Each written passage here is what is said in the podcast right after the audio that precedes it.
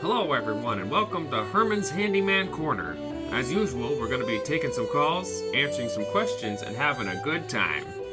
So let's get the show started. Hello, everyone. It's me, Herman, from Herman's Handyman Corner. I'm here to talk about an issue that's come up. I've been receiving a lot of letters about people getting injured while trying to do repairs. Something you should all remember is that I'm a trained professional, but I didn't get this way overnight. I had to work at it for a long time to become a great handyman. Let's say you're new to the handyman way of life and you need to fix your refrigerator. Refrigerators are big and hard, and you might not be able to handle punching your refrigerator if you've got weak little noodle arms. So you'll want to work your way up to the fridge. Maybe start by punching a broken toaster or a broken radio first, you know? You've got to walk before you can run. I hope that helps because safety is very important to all of us here at Herman's Handyman Corner. Oh, and one more thing before I go. Thank you to all the female fans out there that keep sending me their underwear. Uh, you're all very kind.